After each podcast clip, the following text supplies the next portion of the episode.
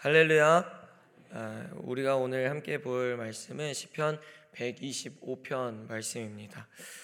아, 여러분들은 삶 속에서 무엇을 의지하며 살아가고 계십니까? 당연히 하나님이신가요? 우리가 삶을 살아갈 때 당연히 하나님만 의지하며 살아가면 좋겠지만 종종 우리는 상황을 의지할 때도 있고 사람을 의지할 때도 있고 때로는 지식을 의지하거나 때로는 돈을 의지할 때도 있습니다. 어, 저는 삼형제 장남으로 태어났습니다. 그래서 그런지 항상 힘든 일이 있거나 어려운 일들이 있을 때 누군가에게 이야기를 잘 하지 않고 혼자 삼키는 일들이 굉장히 많았습니다. 그래서 주변에 가장 가까운 친구들이나 부모님들께서도 항상 어려운 일이 있으면 얘기를 좀 해라 라고 말씀을 자주 하셨는데 그게 잘 안 되더라고요. 첫째인 사람들은 잘 아시겠지만 어떤 괜한 부담감 그리고 책임감, 장남이라는 어떤 그 무거운 짐이 스스로에게 있다 보니 힘들 때마다 제가 하소연할 수 있는 대상은 하나님밖에 없었습니다. 저보다 여러분들이 더 잘 아시겠지만 사실 항상 힘든 상황들, 어려운 상황들, 괴로운 상황에 처해 있을 때 사람들을 의지해봤자 결국 그 문제는 해결되지 않더라고요.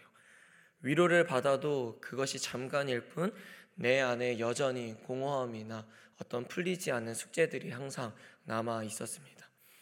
여러분, 우리는 하나님만 의지하며 살아가야 합니다. 하나님만 의지해야 모든 문제들이 해결되며 하나님만 의지해야 내 안에 있던 내 삶에 있던 걱정과 염려와 불안과 그 두려움이 사라지게 됩니다. 다른 차원으로 하나 더 이야기하자면 남편과 아내가 서로 의지한다는 것은 어떤 상황 속에서도 그가 내 편일 것을 믿는다는 것이며 내가 힘들고 괴로울 때 나의 위로가 된다라는 것입니다. 그만큼 의지한다라는 것은 굉장히 중요한 의미를 가지고 있습니다.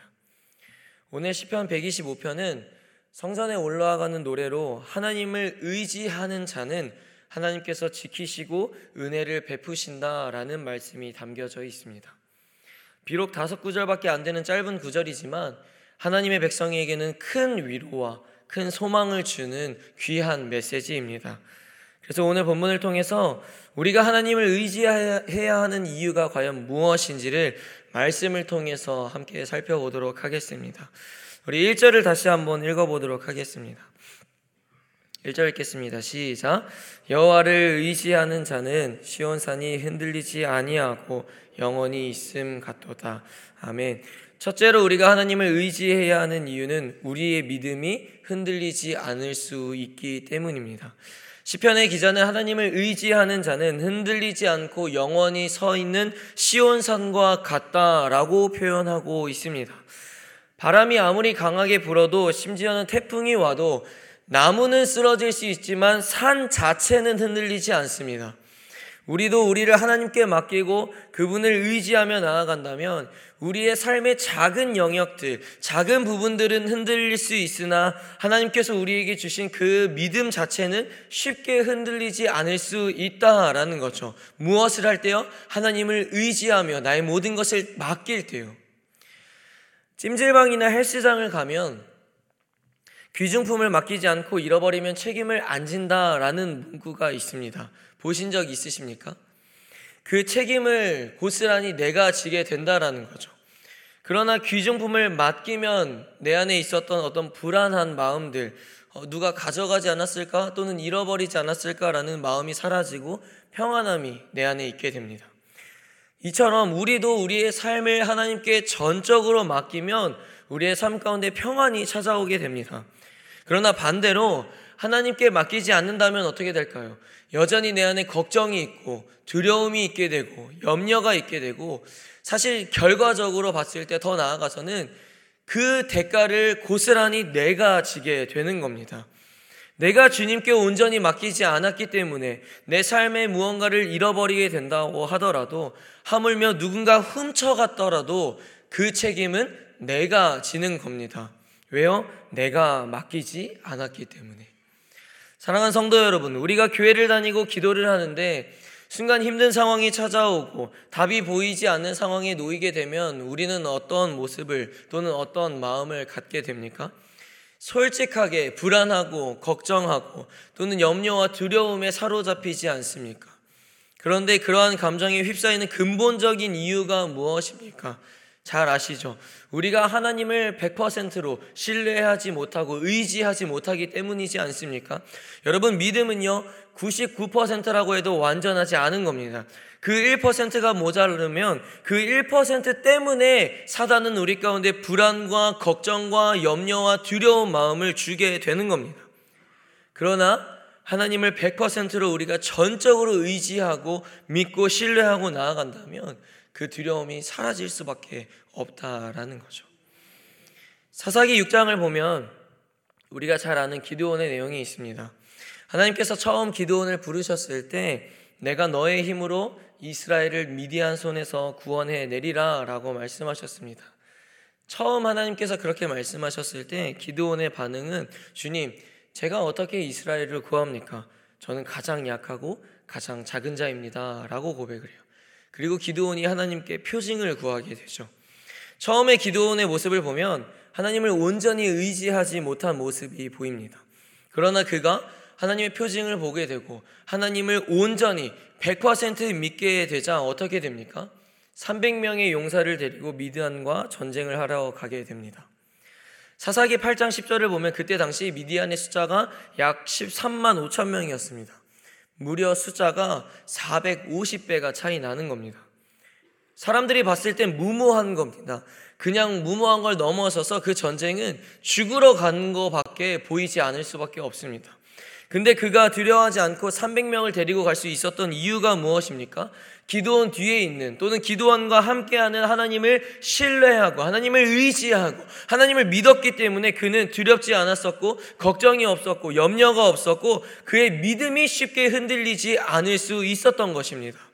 기도원은 분명하게 믿었습니다. 이 전쟁에서 반드시 하나님께서 승리케 하실 거라는 것을요. 미치지 않고서는 전쟁에 300명을 데리고 나팔과 빙 항아리와 횃불만 가지고 나아간다는 건 있을 수 없는 일이죠. 여러분, 여러분들이 믿는 하나님을 믿으십시오. 하나님을 믿고 의지해야 우리의 신앙이, 우리의 믿음이 산과 같이 흔들리지 않을 수 있게 되는 겁니다.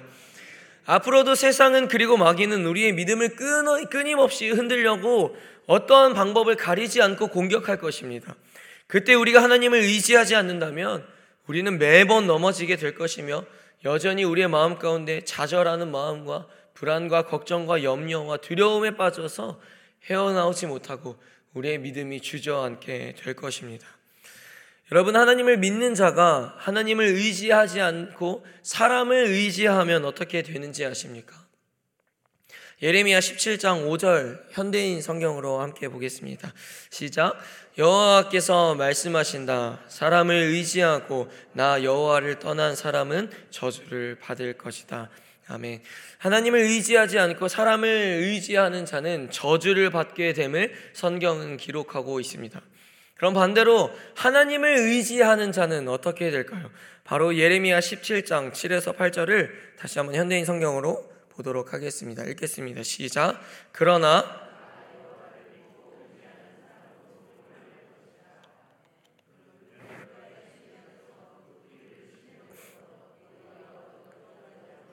그 잎이 언제나 푸르고 싱싱하며 가뭄이 심한 해에도 걱정이 없고 항상 열매를 맺는 나무와 같은 자이다. 아멘.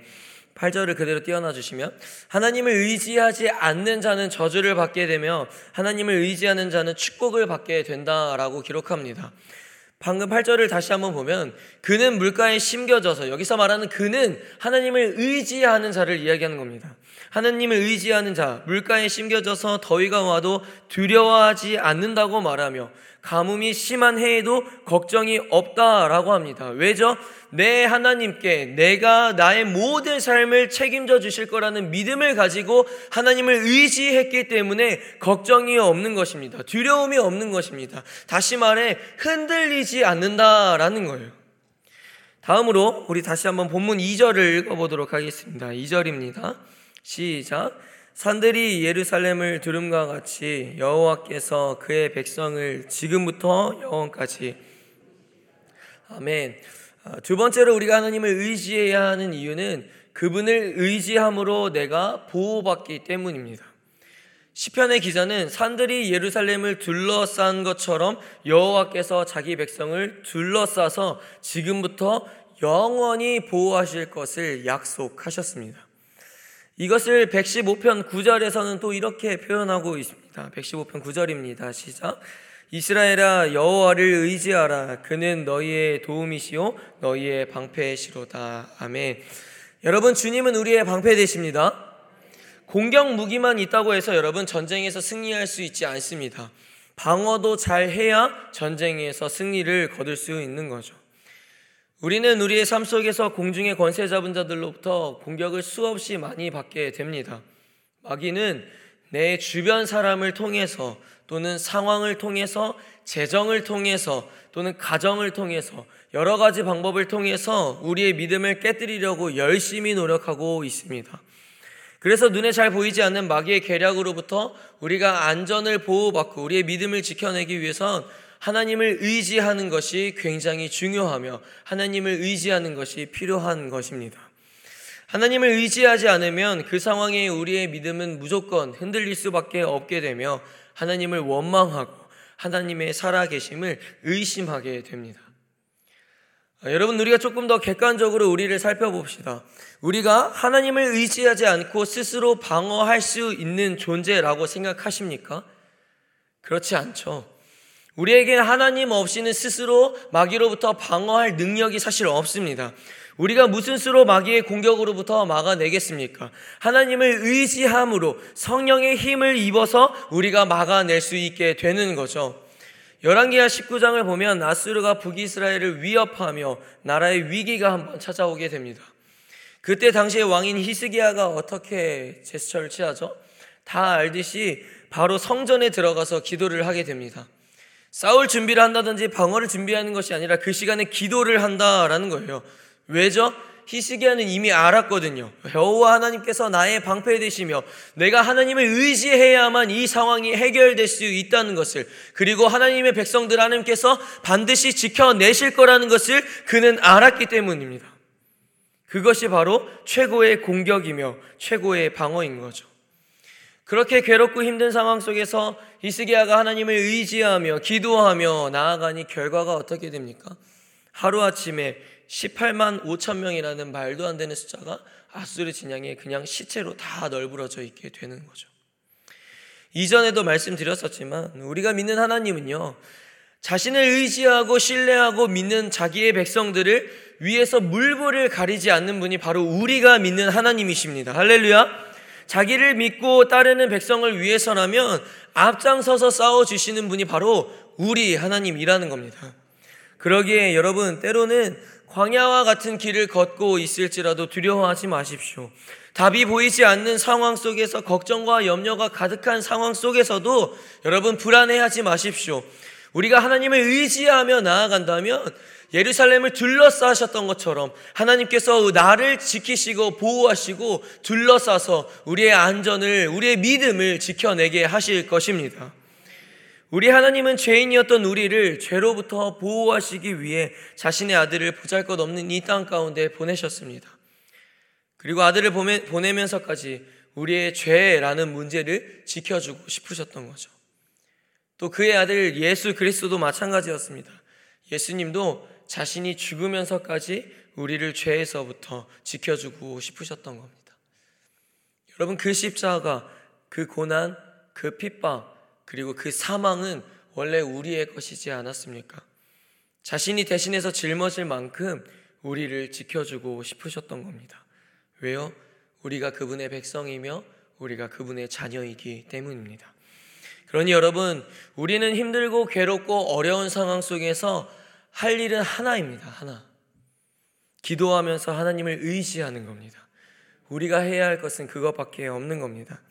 오늘 본문의 시편 기자가 고백했던 것처럼 우리가 하나님을 온전히 의지한다면 산들이 예루살렘을 둘러싸서 누구도 그 중심부 예루살렘을 공격하지 못했던 것처럼 하나님은 천구 천사를 보내셔서 우리를 둘러싸게 하여 그 어떤 외부적인 공격과 강한 폭풍으로부터 우리를 지키시고 보호하실 것입니다. 아멘. 4절을 보겠습니다.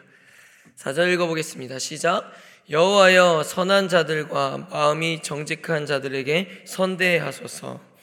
마지막 세 번째로 하나님을 의지해야 하는 이유는 하나님을 의지할 때 하나님은 우리에게 선을 베풀어 주시기 때문입니다. 4절을 보면 시편의 기자는 선한 자와 마음이 정직한 자에게 선을 베풀어 달라고 고백하고 있습니다. 여기서 선한 자는 누굴까요? 단순히 착한 자를 의미하는 것이 아닙니다. 하나님 앞에 올바른 신앙을 가진 자들이 하나님 보시기에 선한 자들이죠.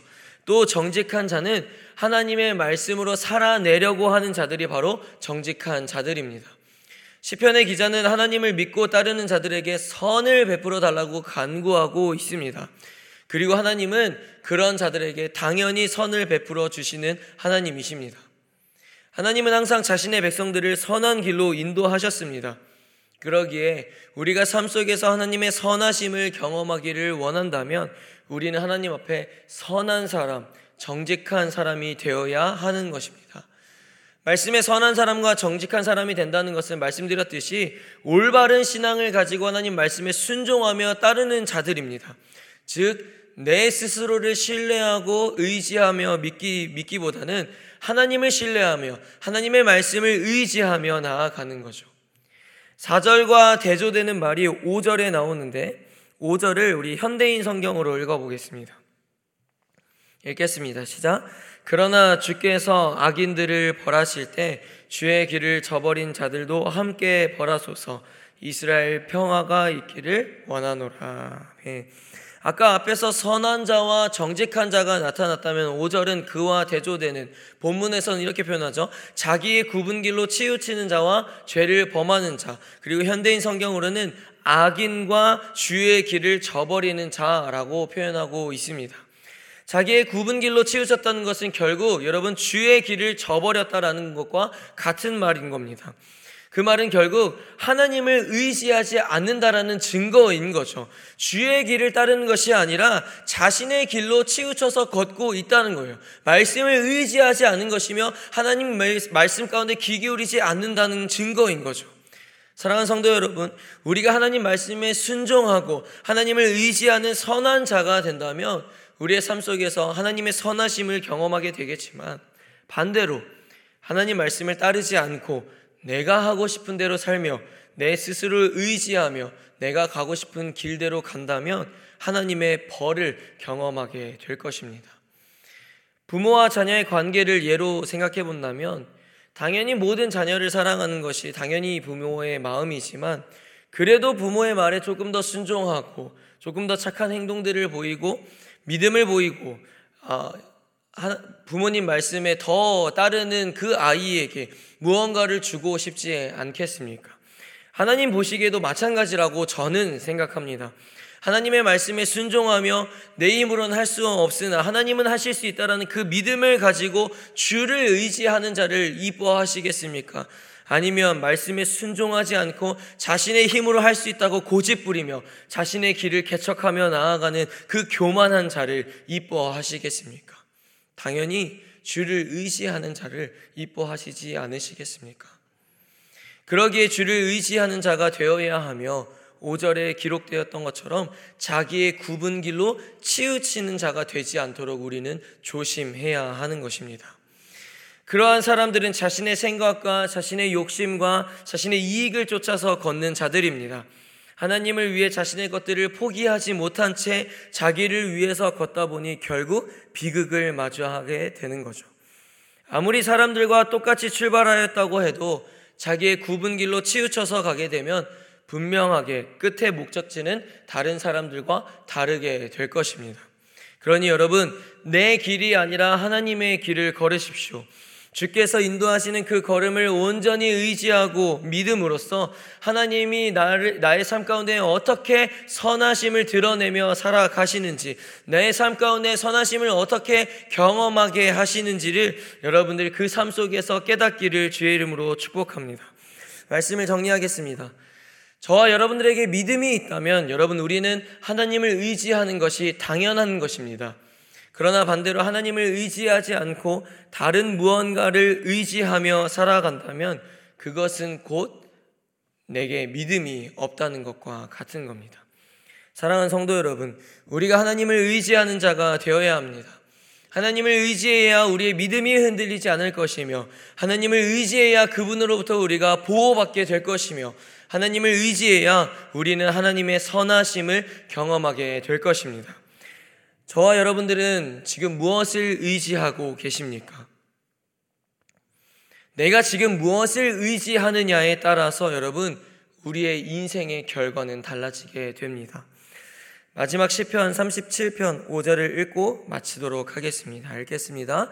내 길을 여호와께 맡기라 그를 의지하면 그가 이루시고 아멘. 기도하겠습니다. 이 시간 기도할 때 주님 세상에 다른 것을 의지하지 않게 하시고 온전히 주님만 의지하여 나의 믿음이 흔들리지 않게 하시고 나의 영과 육이 주님으로부터 보호받는 주의 선하심을 경험하게 하여 주시옵소서. 우리가 방금 읽었던 것처럼 주님, 우리의 삶의 모든 것들을 주님께 맡기겠습니다. 그러하오니 주님, 내 삶을 온전히 주님의 삶으로 만들어 주시옵소서. 우리 그렇게 주여 한번 부르짖고 기도하면 하겠습니다. 주여! 사랑과 은혜가 풍성하신 주님, 오늘 말씀 들었던 것들을 다시 한번 기억하게 하여 주시옵시고, 내 스스로에게 질문을 한 번 더 던지게 하여 주옵소서. 주님, 나는 과연 무엇을 의지하고 있습니까? 사람을 의지하고 있지는 않습니까? 상황을 의지하지 않습니까? 또는 내 가정을 의지하지 않고 있습니까? 주님 아버지, 그 무엇보다도 하나님만 의지하는 삶을 살게 하여 주시옵소서. 주님, 하나님을 의지하며 나아갈 때 내 삶의 모든 걱정과 염려와 두려움이 떨쳐나가게 하여 주시옵시고, 하나님을 의지하며 나아갈 때에 나의 믿음이 쉽게 흔들리지 않게 하시고, 뿌리채 뽑히지 않게 하여 주시옵소서. 더욱더 주님 주님을 의지하며 나아가길 원합니다. 주님을 의지하며 나아갈 때 나의 영과 나의 육이 온전히 마귀로부터 보호받게 하여 주시옵시고 세상의 풍파로부터 나의 안전을 주님 지켜 주옵소서. 더 나아가서는 주님 내가 주를 의지하며 나아가오니 주님 하나님의 그 선하심을 내 삶 가운데 주님 경험할 수 있도록 인도하여 주시옵소서. 주님은 선하신 하나님이십니다. 주님 내가 더욱더 주님 앞에 선한 자로 세워져 있게 하여 주시옵시고 정직한 자로 세워 있게 하여 주시옵소서. 그러길 원하오니 주님 더욱더 주의 말씀 가운데 의지하는 모습이 있게 하여 주시옵소서. 나의 길을 아버지여 개척하며 나아가는 것이 아니라 하나님을 의지하며 하나님의 길을 가운데 우리가 걸어갈 수 있게 하여 주시옵소서. 주님 오늘의 이 말씀이 내 마음판에 새겨지게 하여 주시옵시고 온전히 주님을 붙들며 나아갈 때 때에 하나님이 이 말씀이 내 삶 가운데 실제화로 이루어질 수 있도록 주님 내 삶을 붙들어 주시옵시고 오늘도 함께 그렇게 동행하며 걸어가 주시옵소서 주님 아버지 사랑과 은혜가 풍성하신 주님 오늘도 이 새벽을 깨워 주의 말씀을 듣게 하심을 감사드립니다. 말씀을 통해 다시 한번 나는 지금 무엇을 의지하고 있는가를 점검하게 하시고 세상의 다른 무언가를 의지하기보다는 하나님만을 온전히 의지하게 하여 주시옵소서. 또한 주를 의지함으로 나의 믿음이 쉽게 흔들리지 않도록 붙잡아 주시고 나의 수많은 걱정과 염려를 주님께 맡기며 의지할 때에 주께서 주의 백성들을 주의 자녀들을 어떻게 지키시고 어떻게 보호하시는지를 보게 하여 주시옵소서. 더 나아가선 하나님의 말씀에 순종하며 나아가겠습니다. 그러하오니 주님, 주의 길을 걷는 정직한 자들에게 주의 선하심을 나타내 주시옵소서. 오늘도 아버지 우리가 세상 속에서 살아갈 때에 하나님께서 주신 이 말씀을 붙들며 하나님만 의지하며 나아갈 때에 주의 은혜를 풍성하게 부어 주실 것을 믿으며 예수 그리스도 이름으로 간절히 기도드리옵나이다. 아멘. 주여 주여 주여. 주님 아버지 이 말씀을 이 순간 이 성전에서 듣고 끝내지 않게 하시고 우리의 상한 심령 가운데 말씀이 새겨지게 하셔서 하나님 이제 교회 문 밖을 열고 나아갈 때 세상 속에서 주의 말씀을 들었던 것을 기억하며 살아가게 하여 주시옵소서. 하나님의 말씀을 의지하여서 주님 오늘도 치열한 세상 속에서 살아갈 수 있는 힘을 더하여 주시옵시고 오늘도 죄 가운데 넘어지지 않도록 주님 붙들어 주옵소서